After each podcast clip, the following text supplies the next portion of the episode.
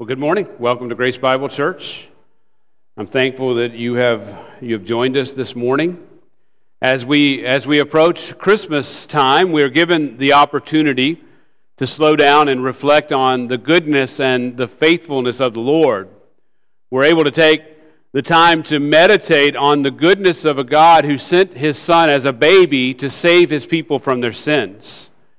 Most of us have been given time away from school and work during this time. We spend time with loved ones and worship our Lord for sending His only begotten Son so that we might have eternal life in Him. Sadly, though, many people, including many Christians, see Christmas time through a more cultural lens. Over the decades, Black Friday has, as you know, kicked off a frenzy of buying and selling in the name of the so-called Christian spirits. And if there's any good in this, it's based on the words that it is more blessed to give than to receive. Yet, sadly, this has morphed into an opportunity for retailers to receive billions of dollars in revenue, mostly for cheaply made trinkets, most of which ends up in storage or in the garbage heap in very short order. On the positive side, Christmas in the United States is still an opportunity for us to give to people less fortunate. Just the other day, I saw a man purchase a couple of bicycles for children whose parents couldn't afford them. He said that he finds joy in thinking of those kids who get to enjoy those bicycles on Christmas morning. On the negative side, many do these things thinking they can find favor with God through their good works. But God does not find pleasure in our empty sacrifices, does He? God spoke through the prophet Hosea, saying, "For I delight in loving kindness rather than sacrifice, and in the knowledge of God rather than burnt offerings." The question is, as we approach Scripture this morning, the question is, how do we avoid the pitfalls of our culture and focus on the goodness of the Lord during these Christmas holidays?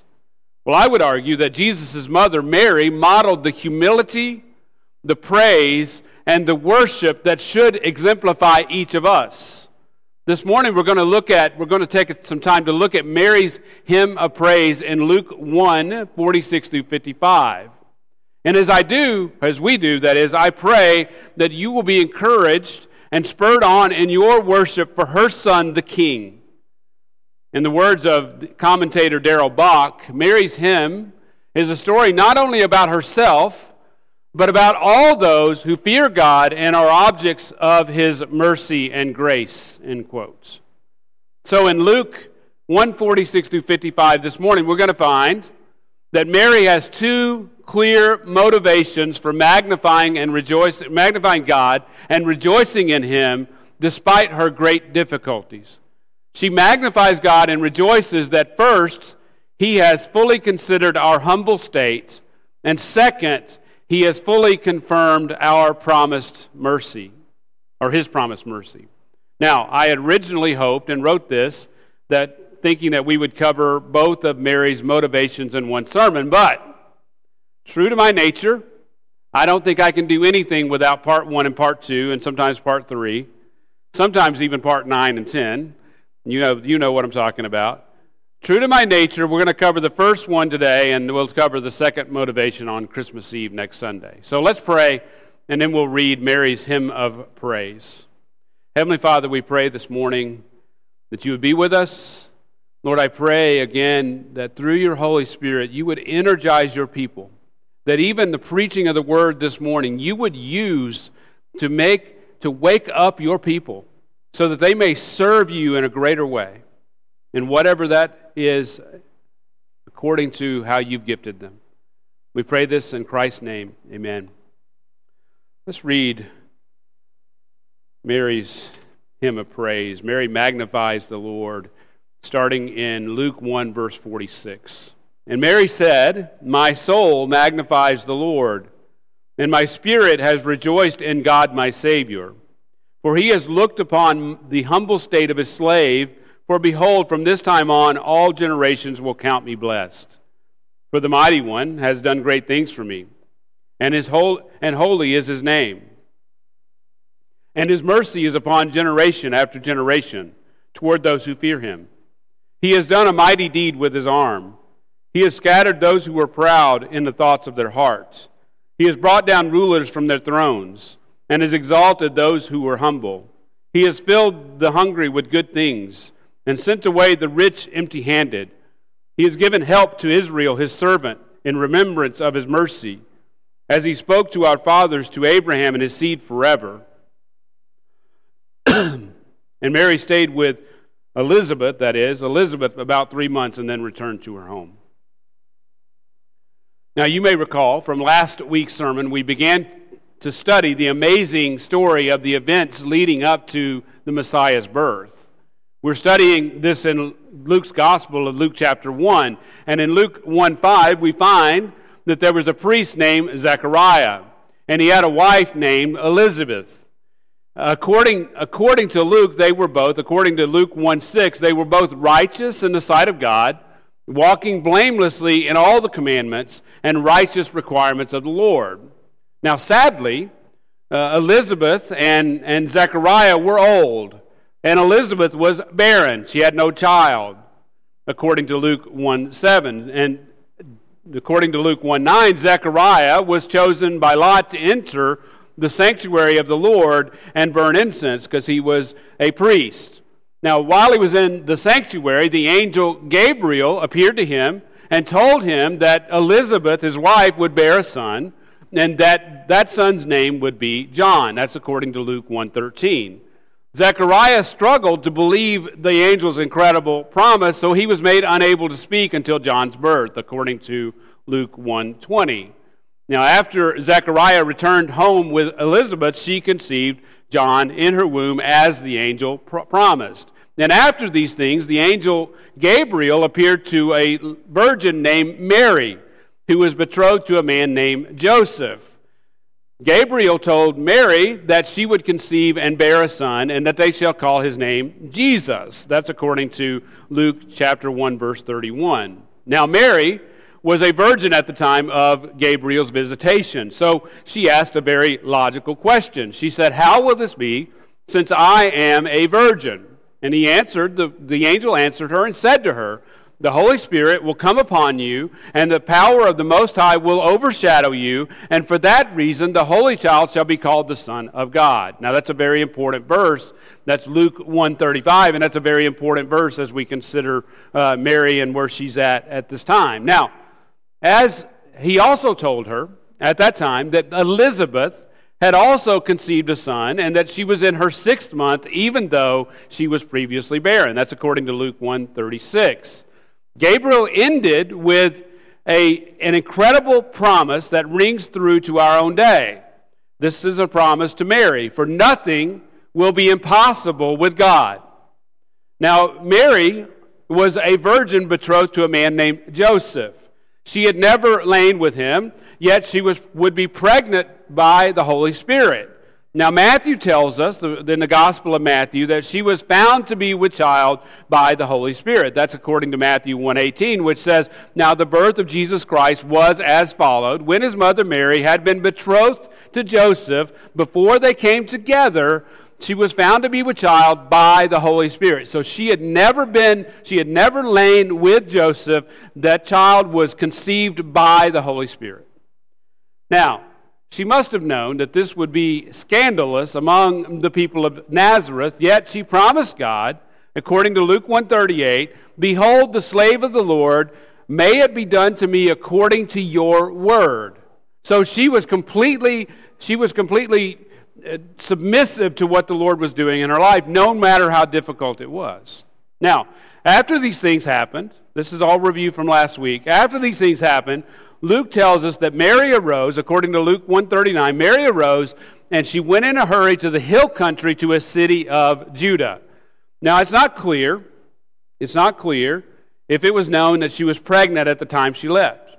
Knowing how righteous she was, I can imagine that she told Joseph what happened as soon as it happened. Now, I don't know that, but I can imagine that. If so, Joseph must have stayed back in Nazareth, because at the time, according to Matthew 1:19, he was still planning to send her away secretly. Otherwise, I'm certain, now I'm certain that she would have had an inkling of the scandalous firestorm she faced when people found out. I do believe that. Either way, the trip to visit Elizabeth must have been lonely and excruciating for Mary. Now, I want to make sure that I bring something out. When I say that that must have been a lonely trip and excruciating for Mary because she was going to be pregnant or was pregnant by the Holy Spirit, when I say that, I don't mean that she didn't have joy in that, right? I don't mean that she didn't have joy in her heart knowing what the Lord was doing, because we're going to find out later in our passage that we're getting to this morning, we're going to find out later how much joy she had. But I think there was anguish. I think there was difficulty because of what was going on in her life. And that's the way it always is. She believed God. She believed the angel Gabriel. But one can only imagine the anguish she must have felt as she traveled because she would have been alone. And we don't know if she had people with her, but I'm talking about spiritually alone. Have you ever felt alone and full of anguish as you pondered what might come of you? I mean, have you thought about it? I mean, have you had that happen to you? Mary was a truly remarkable woman. She had found favor with God. She would give birth to King Jesus, the Son of God. Yet, we can't miss that Mary faced incredible trials that are almost beyond our imagination. I mean, she faced incredible trials in this situation. And I can't fathom what must have been going through her mind, the joy of knowing what the Lord was doing with her, but also the anguish of knowing what was happening to her in real time. And I can't imagine what was going through her mind as she traveled to visit Elizabeth. If nothing else, we can't forget that she probably traveled 90 miles on foot to arrive at Elizabeth's home in the city of Judah. Beloved, some of us believe that being blessed and used by God makes things easy for us. Yet that cannot be farther from the truth. You see, God uses trials and difficulty. He uses suffering to sanctify us. James tells us, in James 1, 2 through 4, I quote it a lot because it's so applicable to our lives. Consider it all joy, my brothers, when you encounter various trials, knowing that the testing of your faith brings about a perseverance, and let perseverance have its perfect work, so that you may be perfect and complete, lacking in nothing. Let me just put it to you this way. James must have learned this truth primarily from Jesus, right? But he must have seen it exemplified in Mary. Now, you may recall from Keith's sermon that Elizabeth refreshed Mary. Mary has found herself in a very difficult and humbling situation. Elizabeth is the only person in this world who could understand, at that very moment, what she was going through.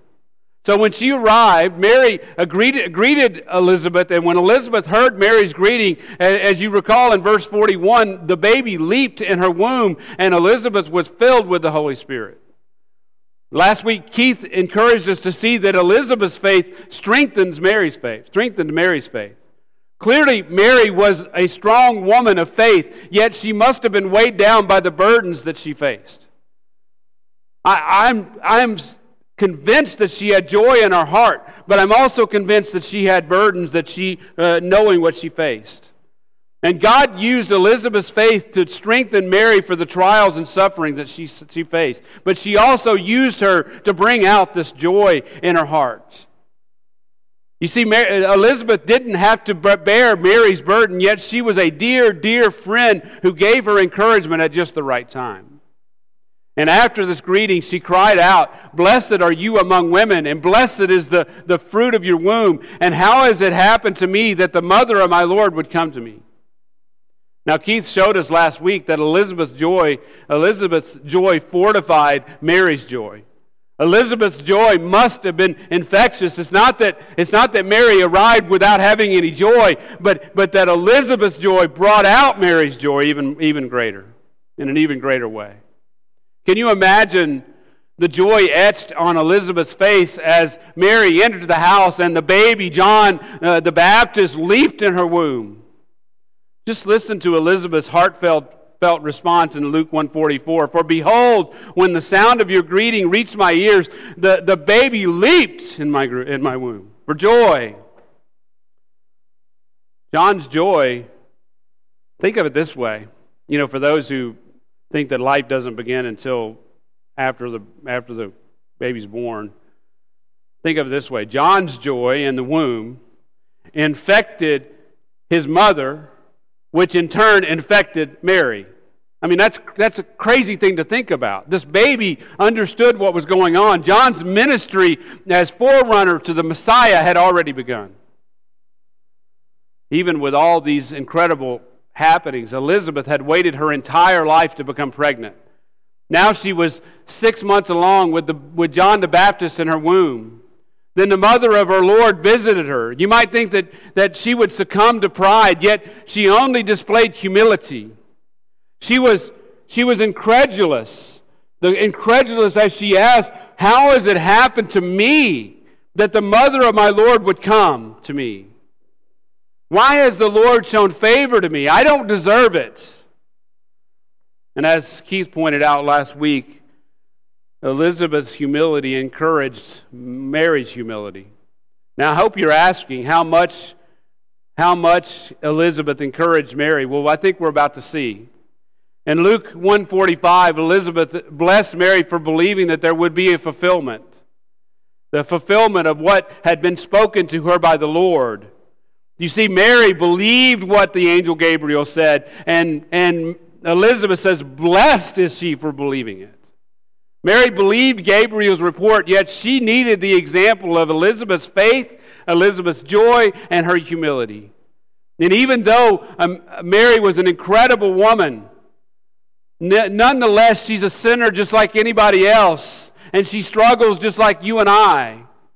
She needed Elizabeth's presence and her encouragement. Elizabeth truly fortified Mary's faith as evidenced by what happens next. Now, there's a popular Christmas song called, I'm sure you're aware of it, Mary, Did You Know?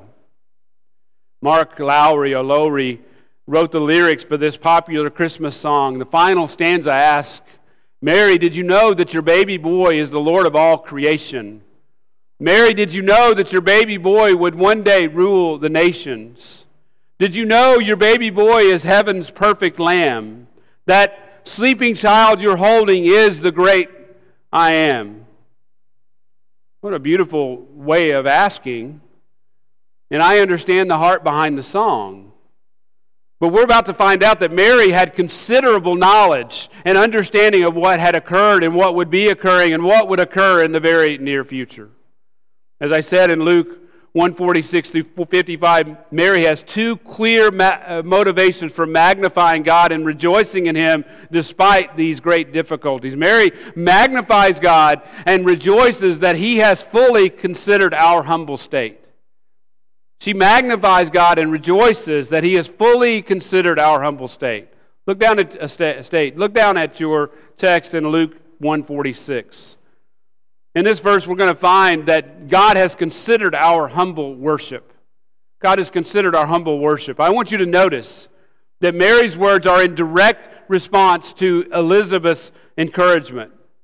Mary says, my soul magnifies the Lord. She had just been encouraged for her belief in what the angel had said, God's promises. And then she says, my soul magnifies the Lord, and my spirit has rejoiced in my Savior.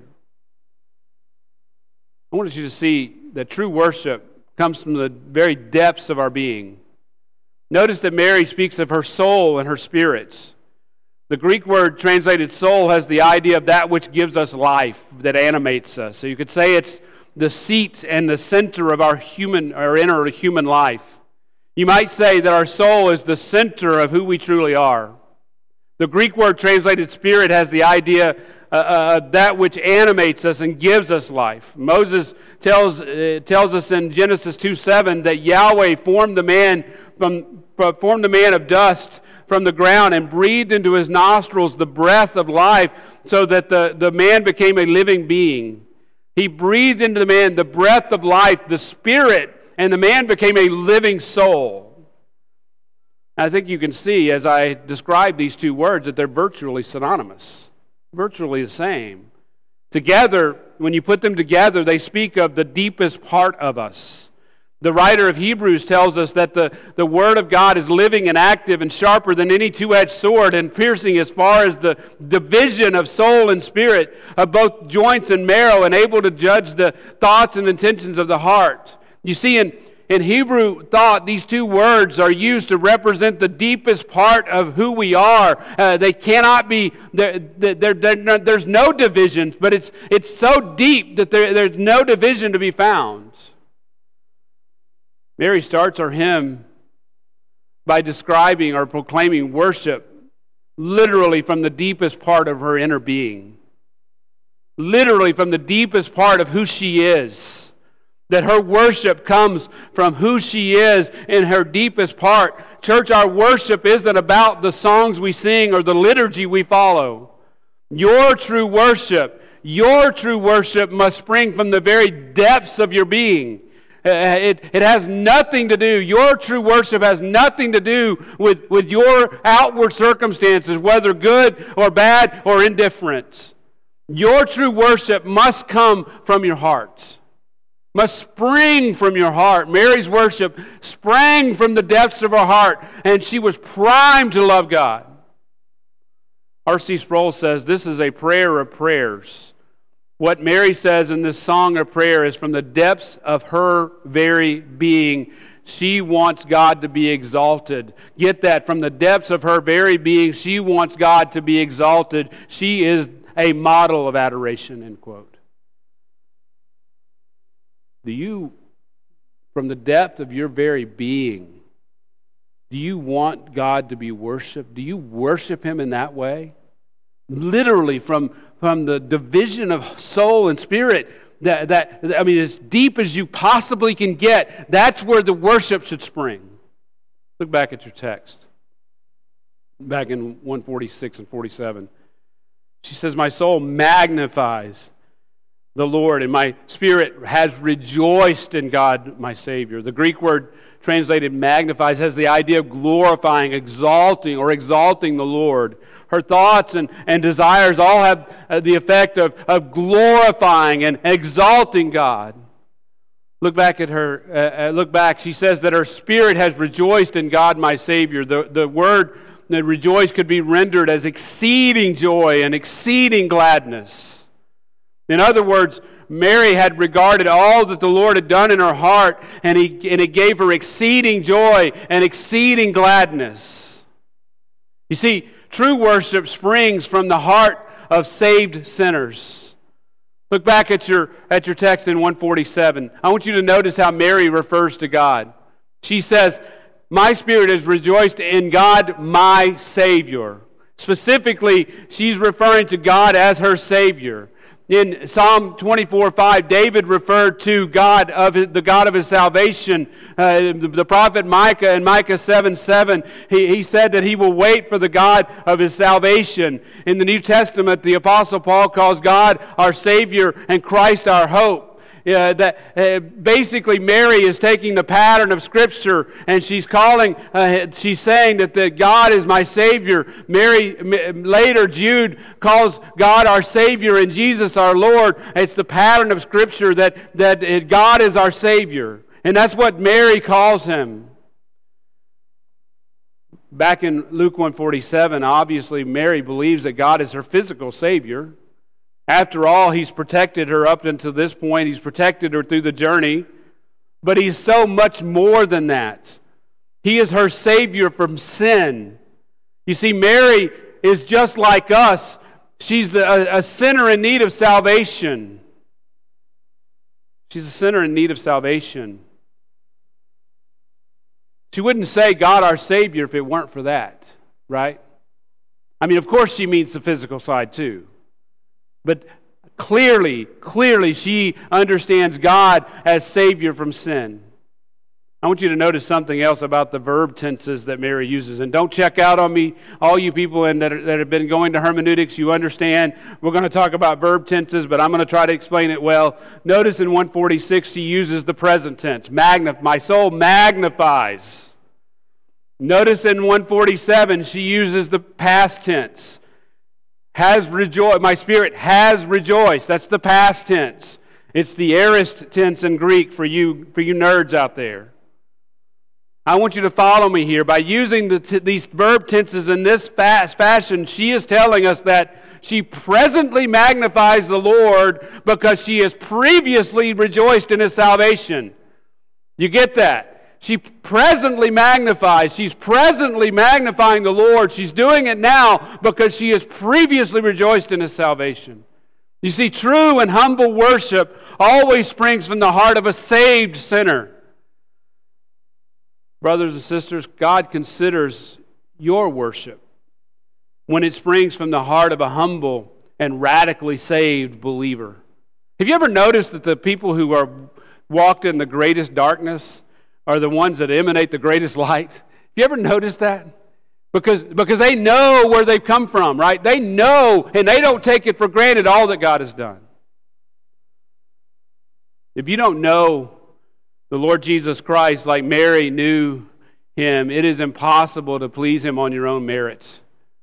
And as we consider Mary's worship, I want to mention one other thing: the false doctrine of the Immaculate Conception.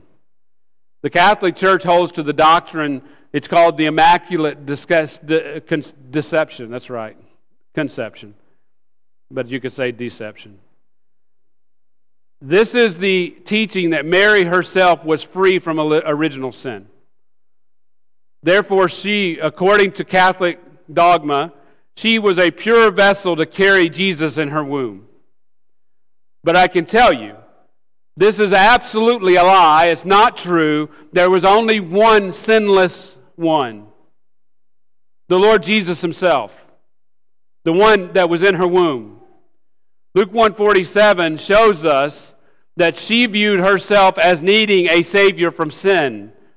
Leon Morris, the commentator, states, "God, my Savior, shows that Mary recognized her need. She was a sinner like other people." End quote. Just like you and I. Robert Stein, another commentator, has said, Mary had been graced by God in that she had been chosen to bear God's Son. She had not been chosen for this task because she possessed a particular piety or holiness of life that merited this privilege. The text suggests no special worthiness on Mary's part, other than the fact that she was humble, of course. Warren Wiersbe, another commentator, says, although she was a godly woman, it was God's grace, not Mary's character, that made her God's choice, end quote. Mary was a great woman. Maybe, you could even maybe say the greatest woman ever to live. You could probably say that. I mean, she was blessed by the Lord. She did carry the Lord in her womb, absolutely. But she was just like you and I in the sense that she was a sinner in need of a Savior. And what's amazing about her is she carried that Savior in her womb. She was blessed by God to do so. Now look down at Luke 1:48. In this verse we're going to find that God has considered our humility. He has considered our humility. Look at the verse. For he has looked upon the humble state of his slave. Now I want you to pay special attention to what Mary says here. She very much recognizes her position before the throne of God. She also recognizes her situation here on earth. Notice that she says that God has looked upon her, the humble state of his slave. Mary, she recognizes something. She realizes something, that we serve an omniscient God who sees everything. Who sees everything. Proverbs 15:3 says, the eyes of Yahweh are in every place, watching the evil and the good. Mary understood Proverbs 15:3. Mary understood that God knew her from before the foundation of the world. Mary understood that God had chosen her in him and predestined her through Jesus Christ to himself. She knew that about him, about what God had done. Even at that time, even as she had traveled those long and difficult miles, God led her to Elizabeth's house. I mean, it was God who put her there, right? God knew every step that she would take. He knew every part of it. I'm certain that Mary could recite Psalm 139 by heart It says in Psalm 139 verse 8, in the words of King David, "If I ascend to heaven, you are there. If I make my bed in Sheol, behold, you are there. If I lift up the wings of the dawn, if I dwell in the remotest part of the sea, even there your hand will lead me, and your right hand will lay hold of me." The Lord God knows and understands your situation intimately. He knows details that you cannot even fathom. Mary knew that. Mary knew that. He looked upon her. He looked upon the humble state of his slave. He knew her. He knew the situation. According to cultural norms, Mary would have become the lowest of the low. Had she actually lain with a man out of wedlock, she would have been absolutely kicked out of society. She would have been ostracized. Only God knew every detail of that situation. And I should point out that she calls herself his slave, right? She's willing to do whatever because she sees herself as his slave or his servant. She understood that no matter how life was to go, she was bound to him. He had redeemed her. He literally owned her. Brethren, is that your attitude? Is this your attitude toward life? Do you recognize that are you God's property? Do you recognize yourself as his slave? You see, let me say it this way. God will always act according to his will for your life. And the sooner we get to understand that, the better off we'll be. That no matter what happens to us, he will always act according to his will for your life. And he knows your humble state. And you can trust him completely because he has considered our future. Look back at your text in 148, Luke 148. She says, "For behold, from this time on, all generations will count me blessed." When Mary says, "For behold," she really wants to draw attention to what she's saying. She recognizes the profound nature of what's happening to her. She will give birth and raise the Messiah with her husband Joseph. His birth has unfathomable ramifications on our world. Excuse me, and on the heavenly realm. Yet from her lowly perspective as God's slave, she cannot fully see all that God would accomplish. But Mary does know, she does know the promises God has made. She does know that the angel Gabriel proclaimed to her in Luke 1:32 and 33 that the baby in her womb would be great, and be called the Son of Most High, and the Lord God will give him the throne of his father David, and she does know that he will reign over the house of Jacob forever, and there will be no end to his kingdom, because that's what the angel told her. Right? Mary does know. She does recognize that despite the current state of her life, from that point forward, all generations will count her blessed by God to be the one chosen to give birth to the promised Redeemer.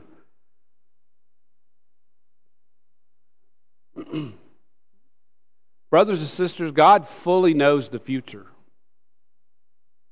And if he fully knows the future, he fully knows your future. And he has considered everything. He has even ordained your future to come to pass. Now, it's a process of discovery for us, is it not? Right? It may be written for us. It may be God may know it and may have ordained it, but it's a process of discovery for us. But for him, he knows our entire lives right down to the minute details. That should be comforting to us. It should be comforting. I love the words of Yahweh according to the prophet Isaiah. He says, "Remember the former things long past, for I am God, and there is no other. I am God, and there is no one like me, declaring the end from the beginning And from ancient times, the things which have not been done, saying, my counsel will be established, and I will accomplish all my good pleasure. Well, that ought to be comforting to the believer, right? To know that we serve a God who knows our future. Do you know the Lord Jesus as your Lord and Savior? Have you believed in Him by faith? Do you know His grace and mercy? And again, in the words of the commentator Daryl Bach, Mary will be honored from now on by all generations, not because she's special. You know, the Catholics call her sinless, right? Not because she's special, but because she is the model and representative of what it is to experience God's grace and mercy, end quote. That's powerful. That's truly incredibly powerful. Not only has He considered our future, He's also considered our past. Look at verse 149. Look back at her words. For the Mighty One has done great things for me. For the Mighty One has done great things for me. Mary recognizes the mightiness of God. She understands that He is the all-powerful One who can accomplish great things. As she surveys her past up until that time, she can clearly see how God has worked in her life.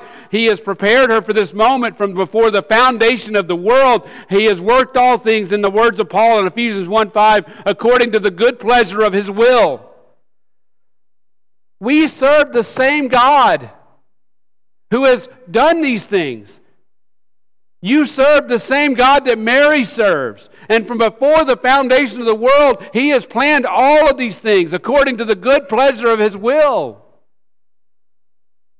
And I hope that you can look back at your past like Mary's doing. And I hope that you can see the things that He's done in your life that led you to this very moment and will ultimately lead you to worship before His throne in eternity. Hallelujah. He made Mary for this task. You see that? He literally made her for this task. The very DNA of Mary has been programmed by the Creator to be exactly what He wants her to be, to do exactly what He wants her to do. Even before she was born, He had a plan for her. Even before God told Satan that the seed of the woman would crush his head, He had a perfect plan for Mary.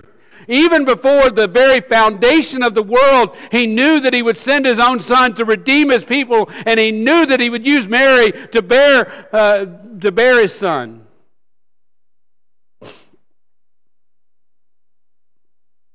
Beloved, we serve a God who is eternal. We serve a Lord who is the same yesterday, today, and forever. We serve a Lord, need I remind you, that knows your name. John 10:3, He calls His own sheep by name and He leads them out. We serve a Lord who not only knows your name, He even knows the number of hairs on your head. Luke 12:7, the Lord Jesus, indeed the very hairs of your head are all numbered. Do not fear, you are more valuable than the many sparrows. Here's the absolute truth. God has considered your past even when it was yet future to you. Think about that. God has considered your past, my past, even when it was yet future to us. I have no words. And He's done this for His holy name. Look at verse 49. He has considered His holy name. Look at the end of 149. Mary adds, and holy is His name. You see, Mary intimately knows and understands Scripture. She knows David's words in Luke 23:3. He guides me in the paths of righteousness for His name's sake. She knows David's words in Psalm 25:11, for your name's sake, O Yahweh, pardon my iniquity, for it is great. She knows David's words in Psalm 31:3, for your name, you are my high rock and my fortress, for your name's sake you will lead me and guide me. Church, Mary knows that God will carry out his perfect plan for the sake of his holy name. Let me say that again. God will carry out his perfect plan for the sake of his holy name.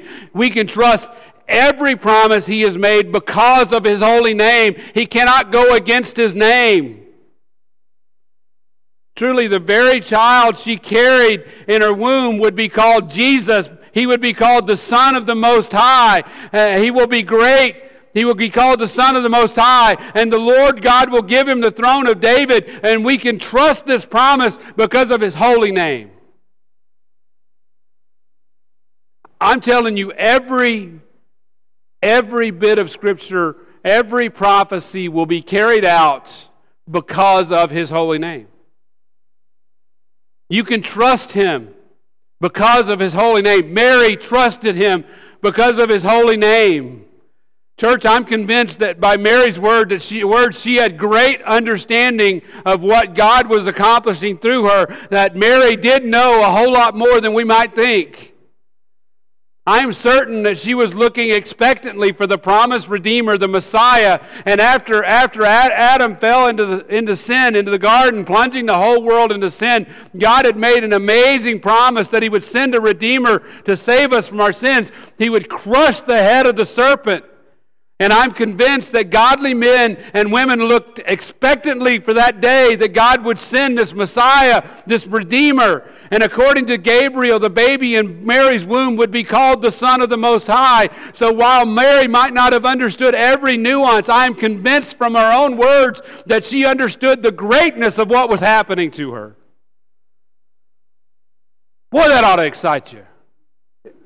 I mean, if that doesn't excite you, I'm not sure what will. I'm convinced that she was capable of putting one foot in front of the other. I'm convinced that she had great joy in what she was doing despite her situation because of her understanding of God's holy name. The baby in her womb would one day grow to be a man, but not just any man. He was the God-man. He was the Son of God and the Son of Man. And Jesus in Luke 19:10 proclaimed that the Son of Man has come to seek and to save the lost. Friends, brothers, sisters, as we approach our time of observing Christmas, I want you to know that Jesus came to this earth. The Son of God came to this earth. He was born of the Virgin Mary. He lived the perfect life without sin. The writer of Hebrews tells us that we do not have a high priest who cannot sympathize with our weaknesses, but one who has been tempted in all things like we are, yet without sin.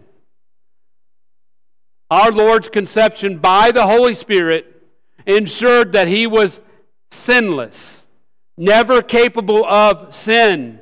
He was and he is the perfect Son of God, Son of Man. Our Lord's conception in Mary's womb also made him the Son of Man. He experienced life from conception, birth, to death, just like you and I.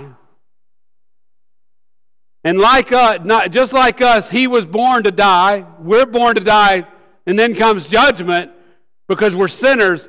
But he is not a sinner like us. According to the predetermined plan and foreknowledge of God, before the foundation of the world, he suffered, caused him to suffer and die on a Roman cross at the hands of lawless men.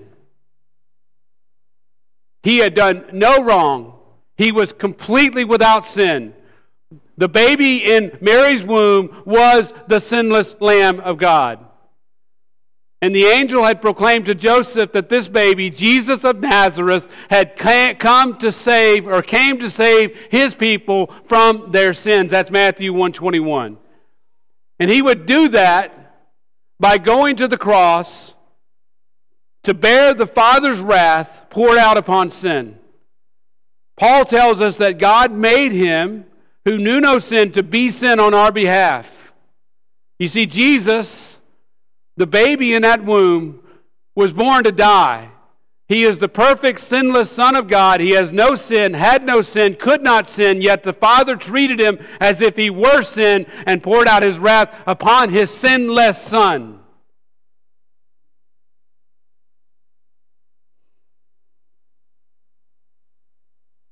And he did so. Almost inexplicably. So that we might become the righteousness of God in him. You see, at the cross, Jesus shed his blood so that we might have redemption through his blood. The forgiveness of our transgressions according to the riches of his grace.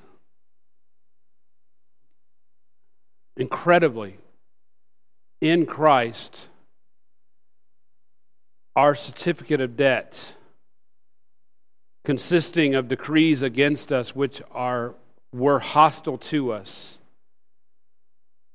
he has taken those out of the way, having nailed them to the cross. Our Lord Jesus came as a babe in the manger to die for his people, to pay upon himself the sins of the world. Here's the great question. Are you one of his people? Have you bowed your knee to him as the Lord of your life, like Mary? Can you rightly say, I am his slave? If you haven't, I beg you. Don't let another second go by without trusting him in his life, his death, and in his glorious resurrection. Jesus went to the cross and he died on behalf of his people, yet he was not abandoned to Sheol. The grave could not hold him. And here's the amazing truth. We celebrate Christmas with an eye toward the cross and the grave. And we celebrate Christmas with an eye toward Resurrection Day, when Jesus defeated death and sin. And now he sits at the right hand of the Father. And we serve a glorified and a risen Savior who has the name above every name. And at his name, every knee will bow. At the name of Jesus, every knee will bow, of those who are in heaven and on earth and under the earth, and that every tongue will confess that Jesus Christ is Lord, to the glory of God the Father. I hope you believe that today. I want you to recognize that every knee will bow. The only question is when.